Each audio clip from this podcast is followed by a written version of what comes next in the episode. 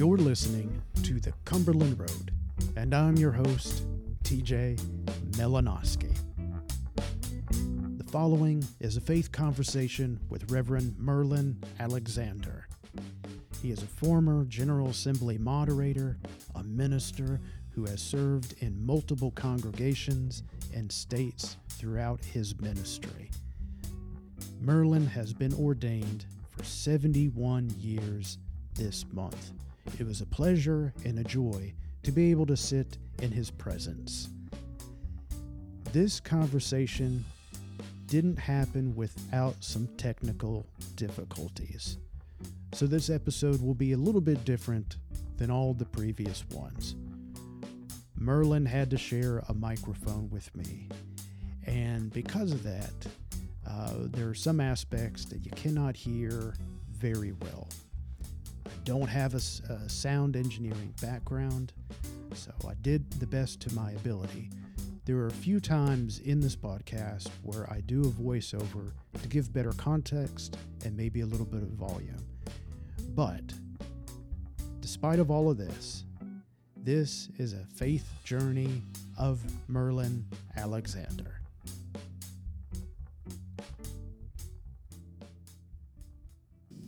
I began where it uh, began. Uh, of course, I was born uh, January 11th, 1932, and when I was 10 years old during a revival, I accepted Christ as my Savior. And uh, I remember the minister, uh, his name was uh, Welch, Brown Welch. And by the way, I was I was baptized at infant with William T. Ingram with everybody will recognize. And then in Senac, I always uh, I attended a lot of church camps. Mm. I, I, think one summer I might have uh, with a friend of mine, and some people will recognize uh, Derwood Matthias' name, who served a little bit a year or two in South America. He said, "I've got the, I've got the transportation. You pay your fees, and we'll go." Mm and I think we went to South Texas, East Texas, East Texas, and various places. But I, I received the call to the ministry at Camp Gilmont near Gilmer, Texas, when I was 16. And of course, I went under the care of Presbytery then and uh, began my uh, journey uh, toward the fulfillment of my ordination. And uh,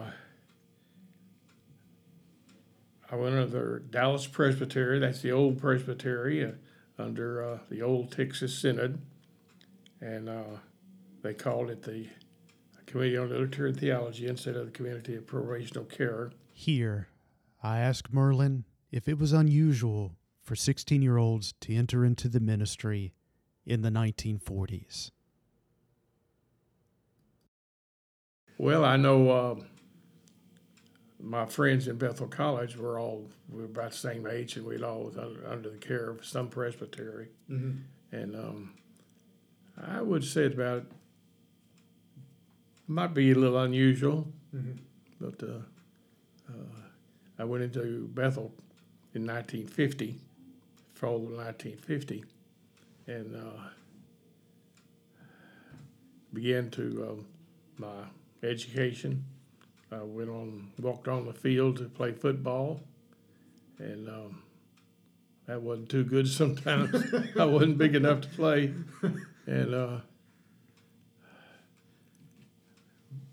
then I was ordained. Uh, I was married to Joanne Kitterman. Uh, her dad came to the church in Fort Worth, First Church First Covenant Presbyterian Church. He came to be pastor, and of course he brought his wife and his daughter, mm-hmm. and my dad and I, were, who was an elder, we were there to move them in, and uh, so that's the first time I met my wife was at the age of fourteen, and I was sixteen, and uh, uh, dated, and uh, one peculiar thing about dating was that when I graduated from Polytechnic High School, I got a job with the uh, Fort Worth Transit Company I went to work at 6 p.m. and I got off at 3:30 a.m. 13 days straight, every other Sunday off, and there we were. I was working, and courting. A little difficult. She was still in high school. Mm-hmm. I asked Merlyn, how do they maintain a relationship with such a busy schedule? I think she she was determined.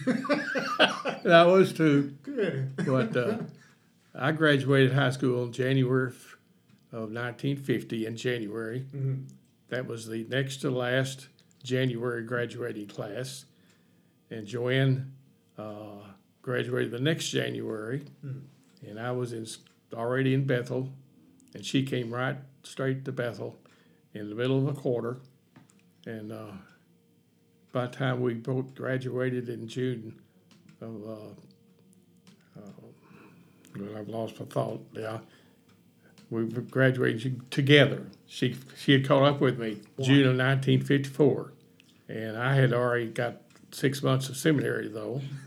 Didn't have to move. We lived in the uh, old barracks, which was uh, some barracks they moved in from uh, army camp.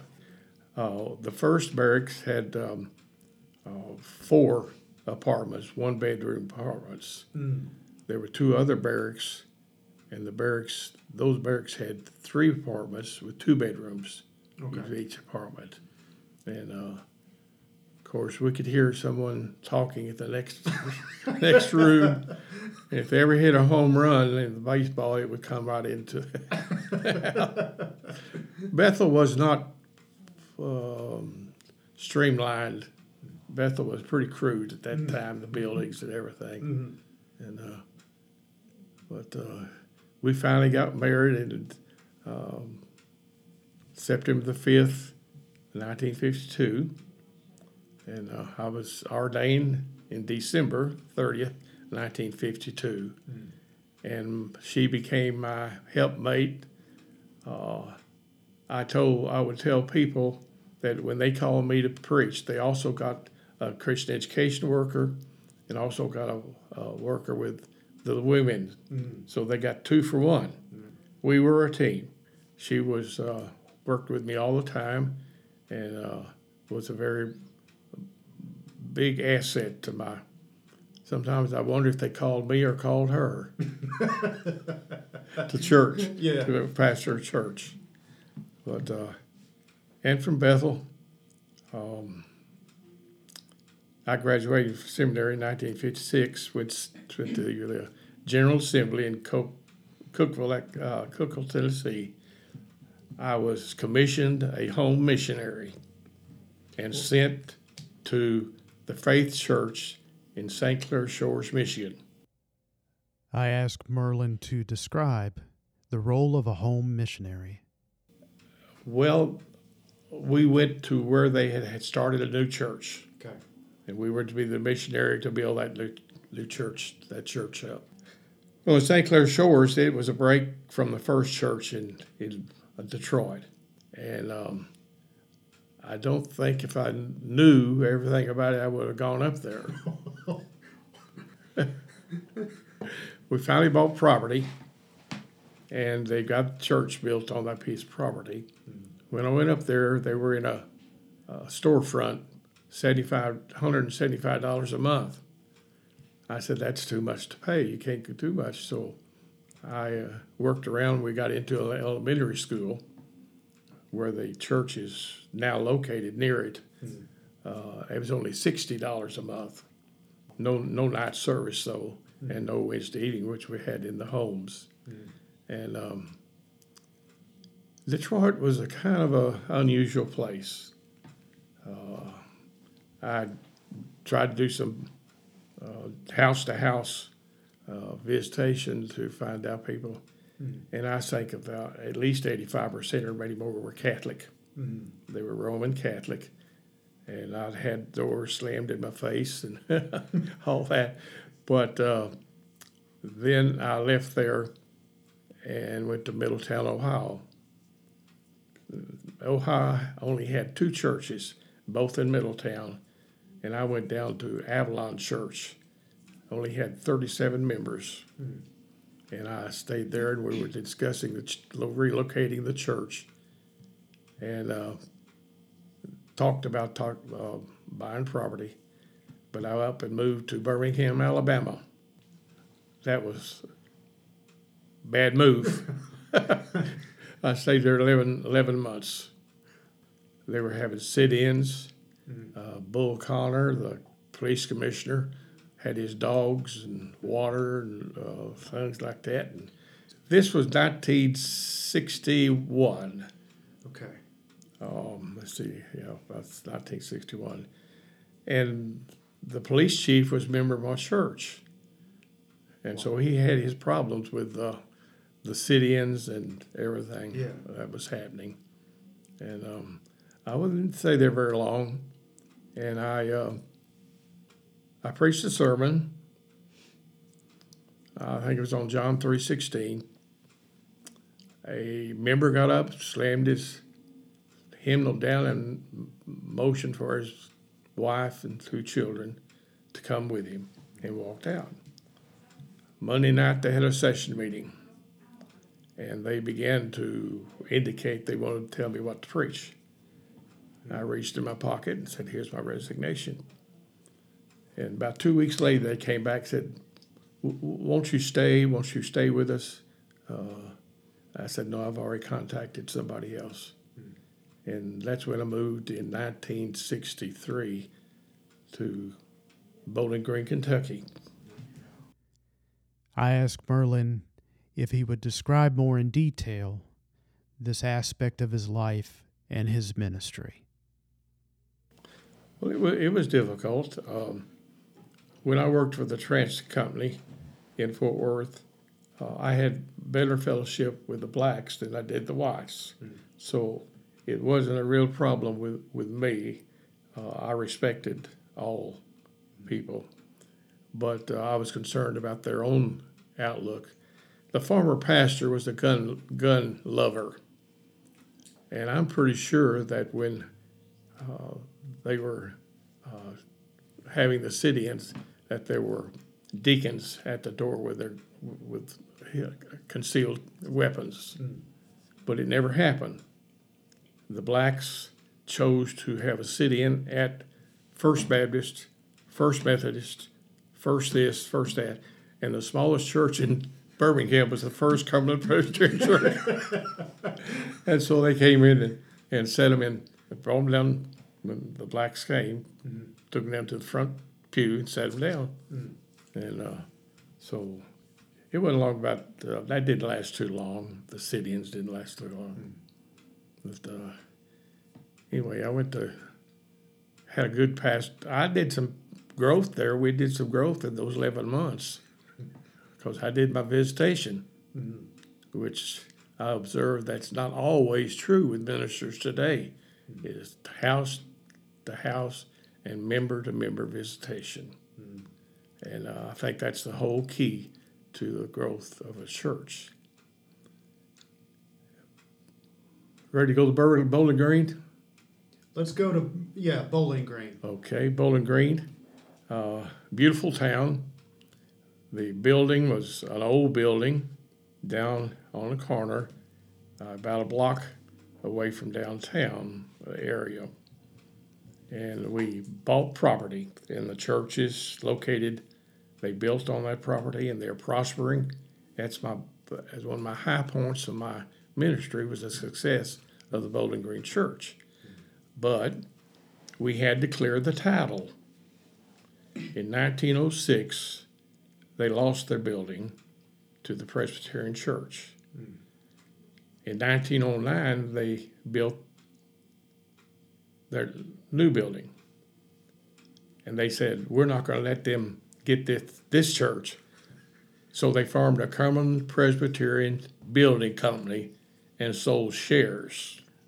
So when we started to clear the deed, the attorney said, We've got to find somebody who owns the share to clear it, to sue that person. So I went to looking and found a lady that had a share. And I went to her and asked her about it. And she said, How much notoriety? Well, I said, The attorney said that um, it'd be a couple of times in small print in there. And um, anyway, she finally said yes. So it cost us four hundred dollars to sue her, but we cleared the deed. Okay. So after I left, they, they finally sold the building to, a, I think it was a cleaning, cleaners. And uh, so that was a big adventure in Bowling Green, Kentucky that I went through. Some time had passed. She was the only one, Wow. and she was one of the, uh, uh, a person that you'd hesitate to go and um, sue them, you know? But that was uh, Bowling Green. We love Bowling Green, and uh, my wife was teaching there. That's the uh, only time she had a full time teaching job, except she had one. I forgot about the one in Memphis. Otherwise, she did some substituting to there, and uh, I asked Merlyn if there was a gap in time between leaving Birmingham and going to Bowling Green, a time for mending, healing, and adjusting to a new ministry. His daughter, Dewana, was also in the room with us, and he looked over at her before responding in this way. my children had to start school, and um, the little story there is that if she stayed in Birmingham, she was started. Yep, started out with uh, in kindergarten, but when we went to with Bowling Green At five. at five, she went all in or something. Because of my October birthday, I went straight into first grade. No play school, no kindergarten, nothing. She went right into the sit first still. grade, Wow. Yeah, at And- five, yeah. and the teacher said. Uh, She's just like a jack in the box. I can't keep her. but it was a good, good school. It was a good experience in It's Birmingham. wonderful. Mm-hmm. In Bowling Green, yeah. And, uh, Now, how long were you in Bowling Green? six years, Six years. from 63 to 69. Okay. So now we're getting into a new, almost a new decade, Yeah. 1970s. I jumped out of the frying pan into the oven. So where's the oven? Memphis, 1968. You were in Memphis. Wasn't long, 1968, after- 69. wasn't long after Martin Luther was assassinated. Martin Luther King was assassinated. So you came, Garbage strike. okay. I was there four years, I believe. Well, So, so you, it was about a year okay. after he was assassinated. And um, I went. I went into. Um, I decided I'd go to seminary, All right. work on an MDiv, and so I drove right down through Hollywood, where they the garbage men were on strike, Mhm. and earned my uh, MDiv down there. Our son uh, went to Trezevant, graduated. She went to Trezevant, Mhm. and There they was had a busing riot. going on. They had a riot there while they Yeah. were there, Mm. and uh, I had we had told her not to leave the building. And her brother finally realized she wasn't. He didn't know where she was, so he went looking for her, and found her in a room. Told her to go home, Mm. and uh, so it's sort of back out of the frying pan into the oven. and, uh, And mom taught at Manassas. Oh yes, she did get a job at Manassas, Mhm. And um, all black. They were integrating Manassas, but they were doing it with the teachers first. Mm. So they brought in the white teachers, and the principal said, "Now they've taken away our best teachers, and they send us our worst, their worst." Talking about my wife, one of the best teachers you could you could have, you know. and so uh, there was a young black who stole a pickup truck, and um, he outdrove the police, and finally he ran into the median of a, a highway, and they caught him and beat him to death.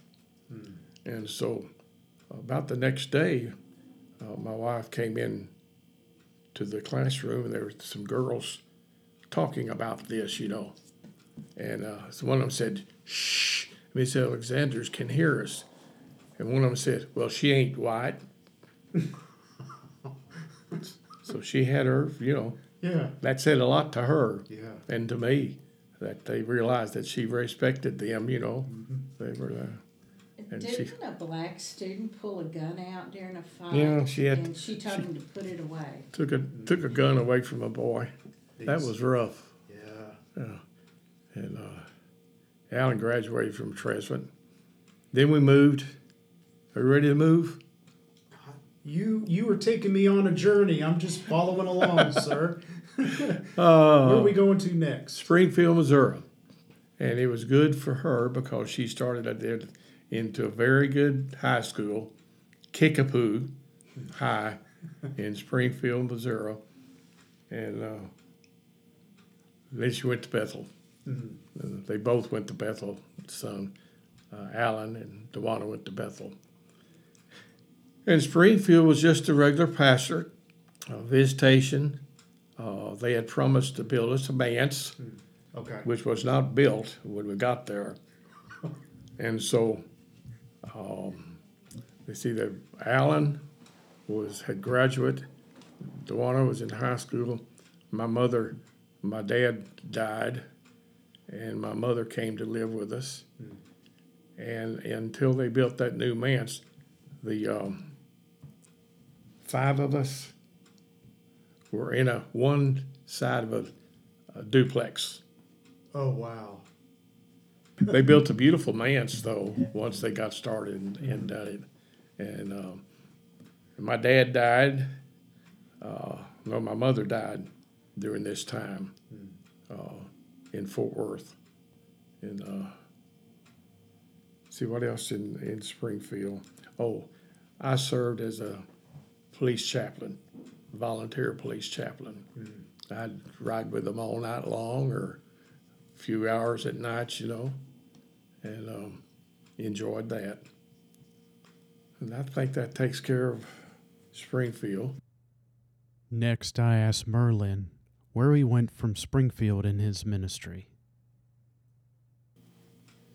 I became the executive director of Oklahoma Synod. Now, the Synod includes the whole state of Oklahoma. All right. Uh, I can't. Get, I think it's divided up now in presbyteries, and uh, I was offered the job as from the Board of Missions Mm-hmm. and um, Oklahoma Synod. They were to uh, share the costs of it, and it was to last three years, Okay. and um, it lasted two. Oklahoma didn't come through. The local churches didn't come through with their. But I visited churches, sessions, uh, ministers, uh, just oversight. Mhm.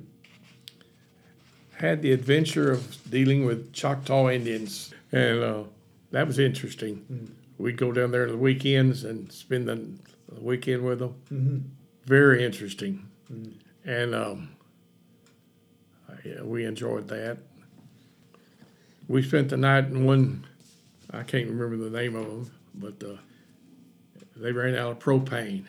Mm. I mean, it got cold. We were sleeping on the floor. Oh, And we go there on there on weekends, and they would have uh, people come in from Dallas and Fort Worth and all areas to kind of a, a reunion deal, you know.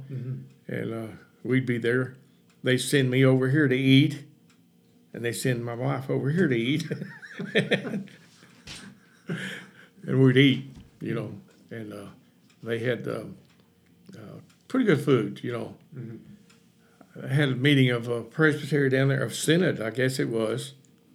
I got a little story about that. I was moderator of uh, the um, uh, Oklahoma Synod, and um, the invitation for the next meeting was in uh, uh, Tulsa and Choctaw.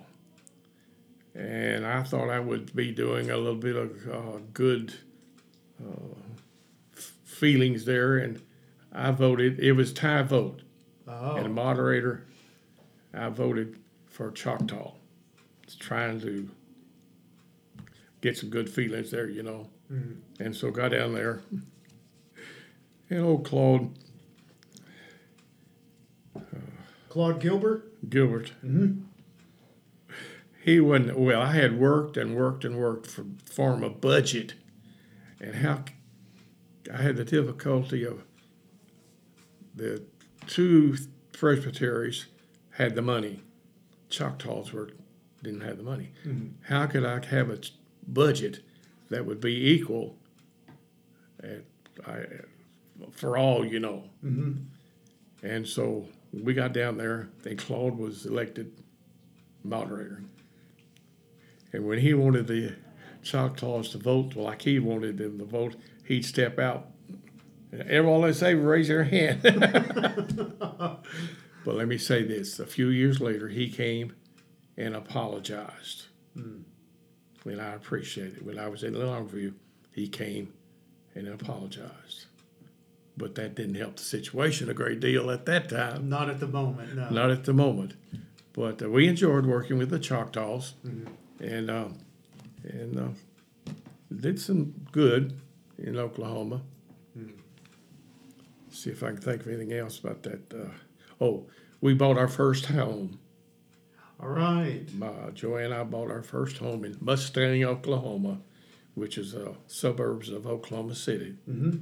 and uh, that was uh, good for us to own a home. And um, of course, we were on there two years, and so we we had to sell it after that. But you know, as I look back, we bought it on a buyer's market and we sold it on a seller's market. So well, we were very. The Lord was with us there because uh, that helped. And um, by the way, that increased my salary to where it, well, should have been, you know, because I really didn't, didn't make much money.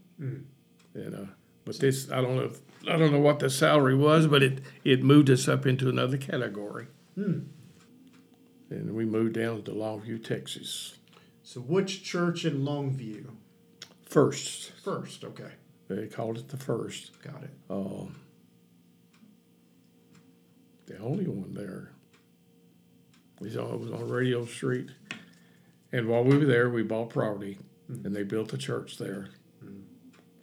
I never was with a church to build a church. I always bought the property. I don't know what that says. I don't know either.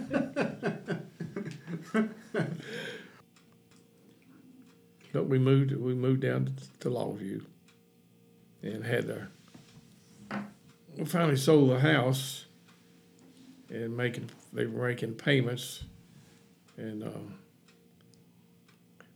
he moved and all of a sudden here come that money. You know tax what are you going to do with that money? What you gonna do with that? i don't remember what we did but we made it through it.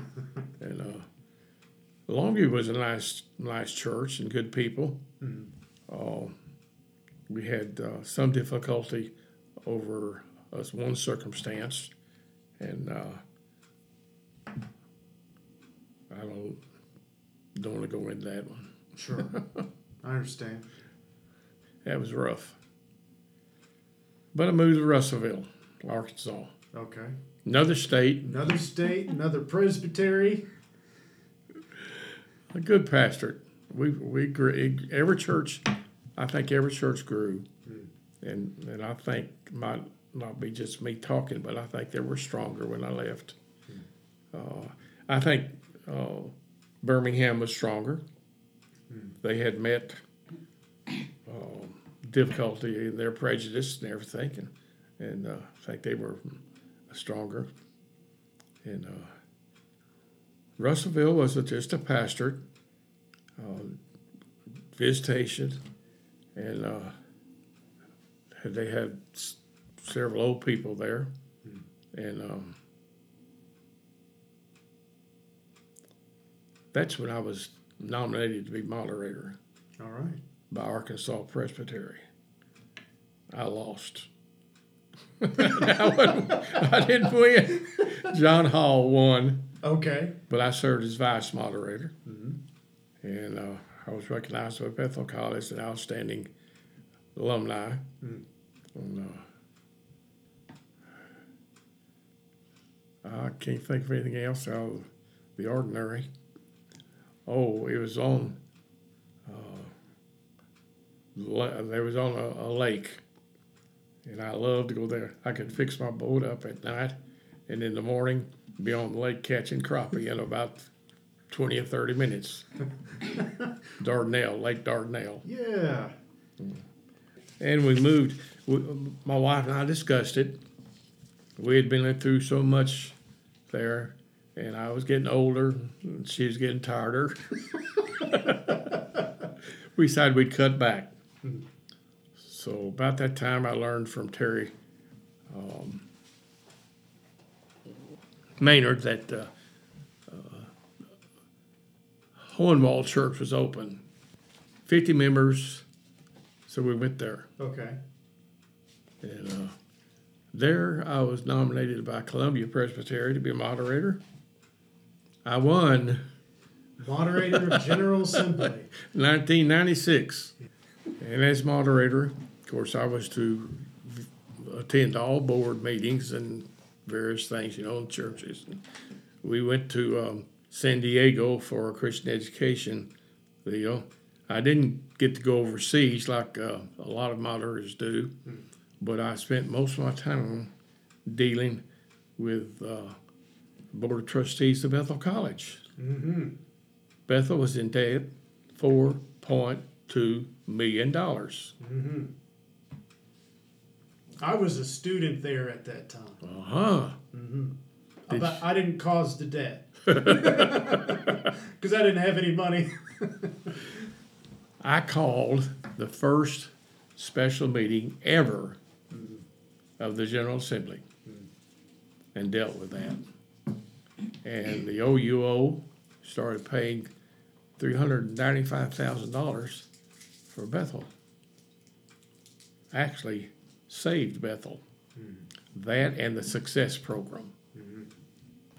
That, uh, but the, one of the results from that was the relieving um, Imhoff of his position, which caused it to become a covenant relationship.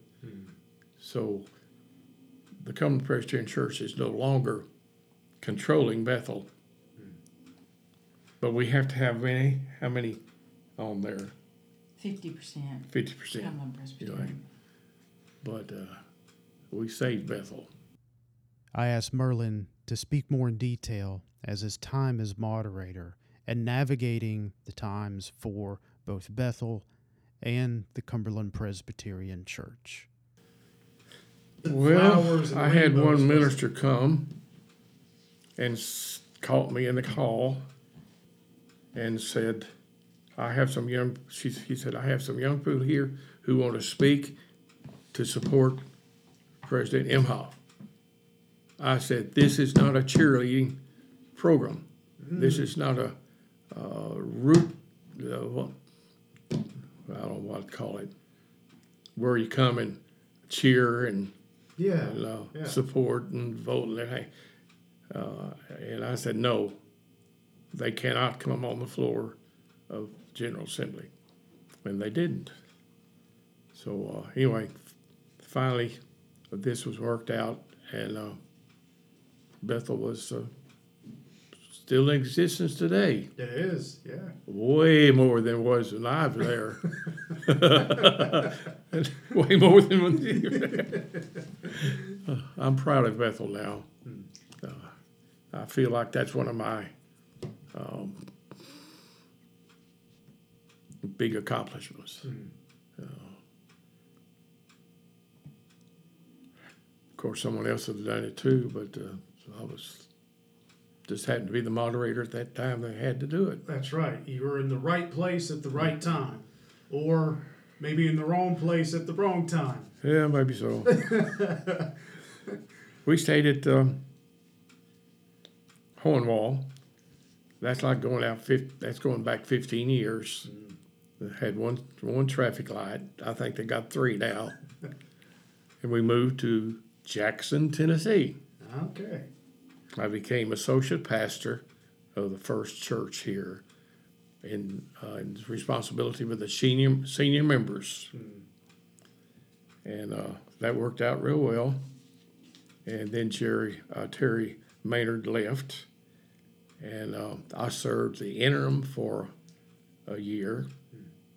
And I was we had the, the, there was this rule in, in General Assembly that uh, after th- you had to have 350 members to have representatives, two representatives to presbytery, two elders and two ministers, and we were falling short on that. And so I made determined that I, while, while I was interim, I'd get the membership up. So when I left and Terry Hunley came, I had 316 active members. Just enough. Ain't no more though. It has gone down. And here I am, Brookdale Independent Living Facility.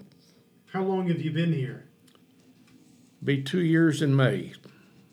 My wife died. Now, 2020 was the year that uh, I wish, got to mention that. All right. On April the 18th, 2020, I broke my hip. Uh, after that, my wife found cancer, went under hospice, and she died April the 18th, 2020. And the pandemic was 2020. That was a bad year. So uh, I missed my wife.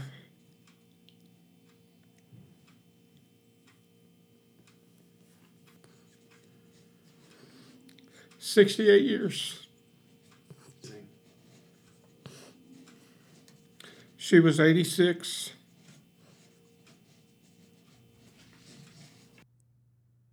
It is here that we took just a couple minute pause.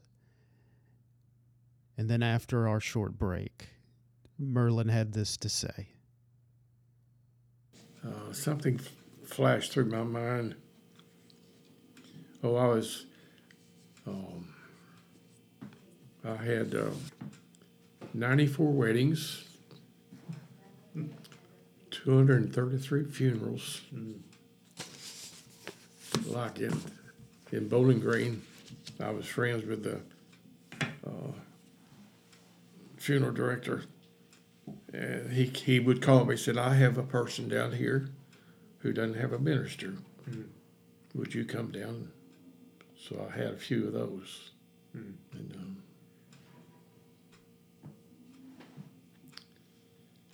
yeah, looking back, I don't see how I did as much as I did.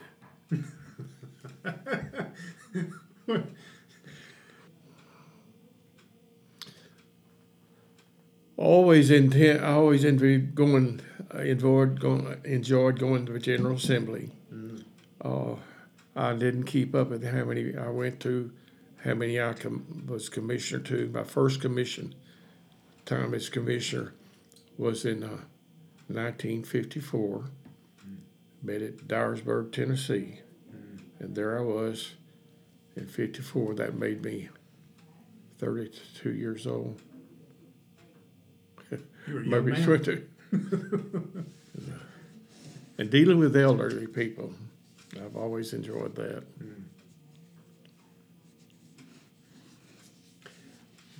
And I appreciate my wife going through all she did because we always did it together. And I know it was difficult for her. Uh, Memphis was difficult. She couldn't find a, um, a job. We had a friend there who was a a superintendent, and he would get her um, places to uh, substitute, you know. And finally, this deal with Manassas came on. Anyway, the Lord had to be with us. I asked Merlyn if he could peer into the future. What was his dream? What was his hope for the future of the Cumberland Presbyterian Church? There's a lot we can we can do with our with the message that we have. Uh, I'd like to see it um, become more evangelistic. I don't think some of our ministers are preaching the gospel. They're not doing their visitation. And I think that's the key. Uh, of course, there comes an end to everything. I hope it's not becoming the end of uh, the common in Church. I'm like that with the with our nation right now. No, a nation like ours lasts about 200, 200 years. It's been over 200 years. Mm-hmm. Are we headed toward something else? I don't know. I then asked Merlyn what were some books that he would recommend for those listening to the podcast. Well, think Tommy Campbell's are, has written some good books, Mhm. and uh, E.K. Reagan has a Mm.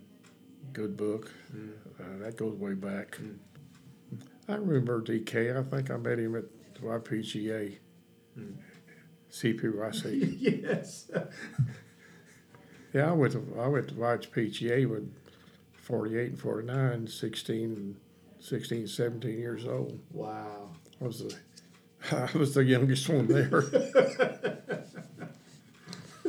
Hmm. Yeah, I've been. I went to um, went to Chattanooga when they had uh, something down there. I can't think remember what it was, but uh, I've been. Real, I realized uh, I was the youngest one there and had attended the the forty eight years. Uh, have you ever gone to camp, a youth camp? Oh yeah. Yeah. Okay. You ever been to youth camp when you went there and got there late at night, and they give you a tick, which is like a, uh, a pillowcase, you know, a big pillowcase, and fill it with straw and sit and drink on and sleep on it. No, no, that has not occurred to me. Okay, it happened to be at YPGA in Greenfield, Missouri. Yeah, we got there late at night, and they just, that's what they did. Wow. Uh, I don't believe the accommodations are like that anymore. No. well, they weren't when uh, I when I went back to Springfield. My wife had a cousin that worked in a factory that made cush, um, cushion um, Like foam. foam. Yeah. Foam. We got them to buy foam mattresses for it. Oh. A big improvement over straw.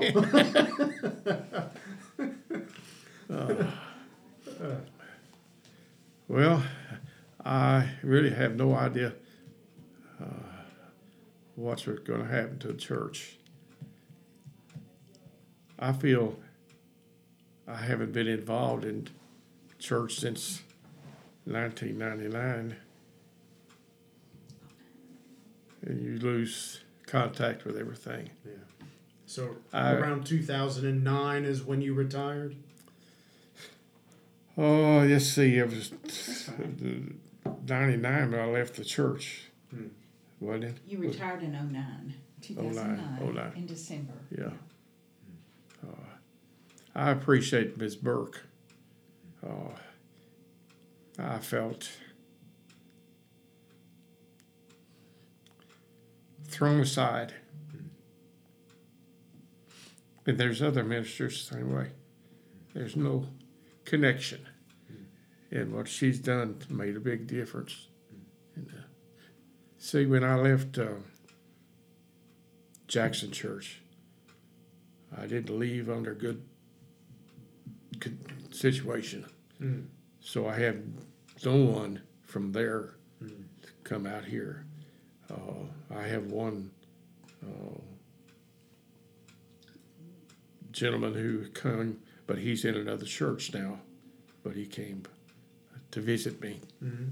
And, uh, but being here in Jackson, not having a good relationship with uh, the pastor and the, some of the people, you- feel just uh, thrown aside, Lo- you know, lonely. Yeah, one, one other thing, my wife, we both, when we were in Hohenwald, went to Vanderbilt Mhm. and went through the process to get our um, bodies sent to Beth to Vanderbilt for uh, what do you call it? Uh, anyway, they would uh, take it and for the doctors to. As a cadaver. Yeah. There's a there's a So you terminal. don't donated your body as a cadaver for science. Right. Got it. I'm sure there's better term, but No, we'll no. just go with that one. Oh, and it did. That's what happened. She died about midnight, and uh, they came. Oh, about one or anyway. They took her, and uh, about a year and a, two months, we got her ashes back during the pandemic, and we were going to uh, scatter her ashes up around the birthplace of the church, Mhm. and it has to happen. We still got our ashes, so uh, my my body will do the same, but not Vanderbilt, but the Union here in Jackson. okay. That's where she went. I missed that. Union we made we made the transition down here to Houston uh, to a Union, and uh, so that'll happen to me too. And I think they're just gonna wait and just put them together and scatter them someplace. All right. But, uh, but I would encourage that. Uh, it's really good on the family.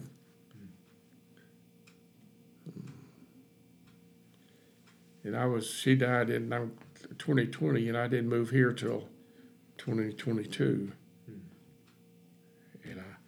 And my children said, "What are we going to do with Dad?" He keeps saying that. That was all he's doing, all he's doing is sitting in that chair. What would be best for dad? Yeah, we did say that. You were just sitting in the chair. Watching TV every day.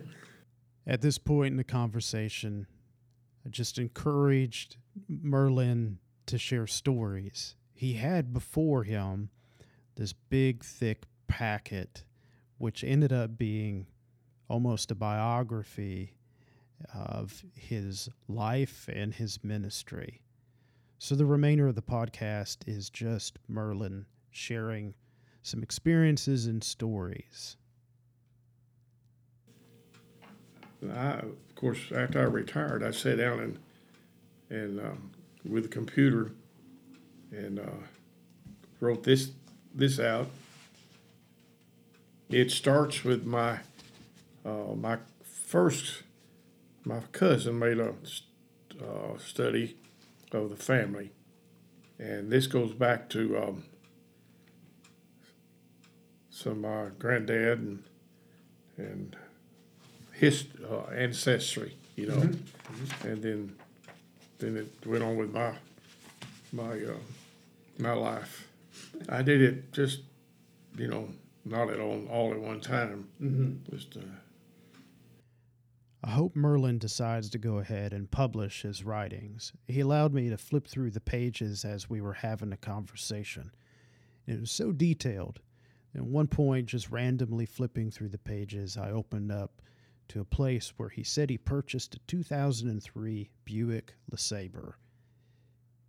Here's the story that goes with this vehicle. probably I don't know what I put in there that I drowned that car too. I ran off into the water. okay, so you have to tell the story. My granddaughter, her daughter, was playing a game. She played softball for U, UT Martin up here. Hmm. So they had a game where it was, where was it? Anyway, I was, my wife and I, Joy and I were rushing to go oh, and, Illinois, and it was raining like everything, you know, and went through the water about this deep in the, str- and the streets. Then got to, she, she lived out in the country a little ways, and I didn't think it was that deep. And I. Joanne said, I forget what she said. I said, Now, Joanne, it won't get any higher than it is outside of the car. And we sat there while she, she crawled up in the back seat, back window. They finally come with a boat and got us out. Okay. All right. But that car had just been hit a few weeks before by a deer. Mm. Two does went across. I said, Well, there's going to be a buck. And I, I slowed down, and sure enough, he hit the right behind my r- left shoulder, the, the door thing. And uh, I saw him get up and believe, you know, but it cost twenty six hundred dollars to get that fixed. and then I wasn't long till I drowned it. but you know, I had made a mistake and didn't realize it. My insurance it was fifty dollar deductible. Hmm. That's a good mistake to make. That's cool. It was. It was. Thank you, Lord, for that.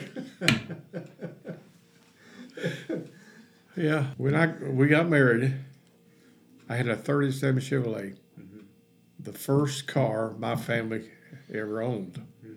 My parents never had a car. Had a good bus system in Fort Worth, and um, this '37, and I drove it and I drove it and I drove it until it the uh, pistons got to slapping, and all I burned more oil than I did gasoline. and uh, but it was I drove it a lot of miles. Uh, odometer didn't work. Speedometer worked, but odometer didn't work. but I and uh, kept a pretty good car all the time. Oh, yeah, um, back when we were in Detroit, me, St. Clair Shores, I, I traveled 600 miles. My wife, Joan and I traveled 600 miles to uh, Dongola, Illinois, to hold a revival for Frank Blaine. So we made the trip. I got sick on the way down, and we got down there, went and preached uh, the first sermon and they had a coal burning stove which was leaking the, the smell, you know. I got sicker and sicker. And uh, I said, Frank, I gotta go see the doctor. So we it was a rural church, and so we went through Dongola. He said, Well, the doctor's not here right now. So got out to his house and I said, I'm I'm just too sick. I got to go. Get back in. The doctor was there. I had uh, ruptured appendix, gangrene, and peritonitis. It was in the hospital eight days, and if it hadn't been the Lord, I probably would have died. Yeah, I've got my death. Ex- they say I've had a couple of water Tell about treatment. your lemon drop sermon. Oh, I forgot about that. So lemon drop sermon. in Middletown, Ohio, Avalon Church. Hmm. Angie, Angie had some lemon drops, and so the church was small, and the choir always came into the, the preacher's study to go out and and she said, "Anybody want a lemon drop?" I said, "Yeah, I love it. I like lemon drops." So I put one in my mouth. About the time it got it, you know, pretty good uh, it said, time to go in. So I tried to swallow it. It got stuck. And what was the name of your sermon that Sunday? Okay. Oh, I went on in and uh, held the, started the service. And during the offertory, I went back in, tried to get it up again. You know, it's kind of almost stood up on my head. And uh, went back out, tried to sermon. I said, my first sentence was, What is death? Francis, nurse. Francis. Called the ambulance, and they got it. They got it uh, out, and I couldn't talk for three days. They wouldn't let me talk for three days. But that's right. My sermon was on death. There were people in there that just, you know, had a horrendous uh, attitude toward death, you know. And so, what is death? you almost demonstrated. yeah, This is your greatest fear. I'm going to demonstrate it for you. yeah. Wow. So that became known as the lemon drop sermon. That's what I call it. Yeah, I forgot about that. What about the time where the bab- you were going to baptize the baby and the font was empty? Oh, same church. All right. had the infant to, to um, to baptize, and the font was empty, and I didn't realize it.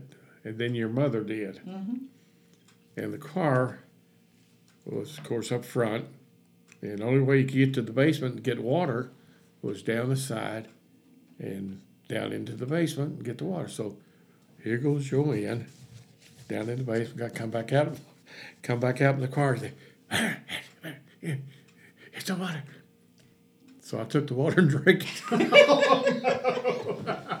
Part of it. Oh. Oh. oh, it wasn't an infant, it was um, a teenager. I believe it was a teenager. And I asked her if he's all right. She said, yeah. Oh, How come you think about those things? I try to forget them. because they're funny. Yeah, I was all three, but I've heard the stories. in uh, that reminds me in uh, the bowl of uh, Birmingham, mm-hmm. I had five young men who had taken my confirmation class, and two had been baptized as infants, and three had not. So when he came down and they uh, joined the church, I baptized two that had already been baptized as and didn't invite and didn't invite the, the others. Oh no. So the next Sunday we Oh goodness. Well, it sounds like you brought forgiveness, grace, um, and mistakes into the ministry. Uh, you brought humanity into ministry, is what I Yeah, guess that's- I'm trying to say. That's humanity. Let's see, can I think of any others?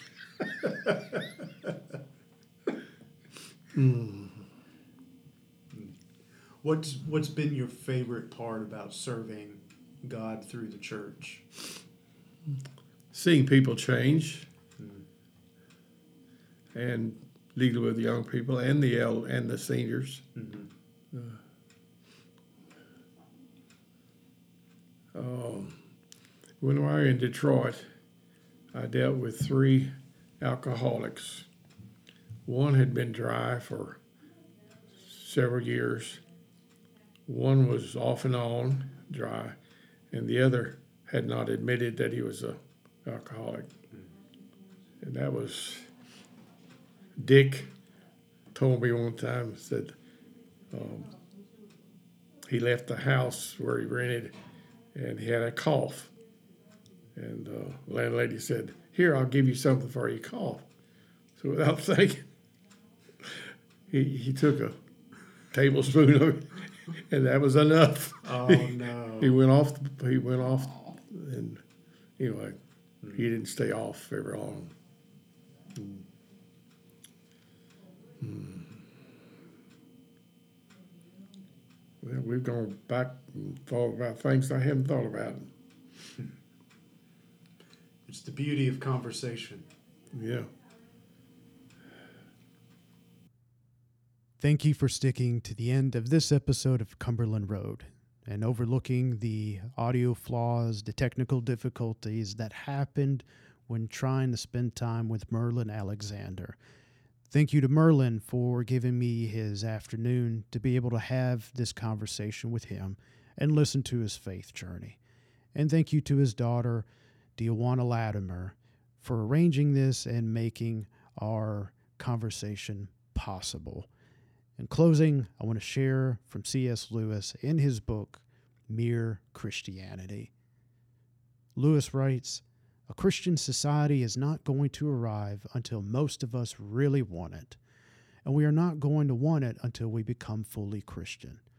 I may repeat, do as you would be done by, but till I'm black in the face. But I cannot really carry it out till I love my neighbor as myself. And I cannot learn to love my neighbor as myself till I learn to love God. And I cannot learn to love God except by learning to obey Him.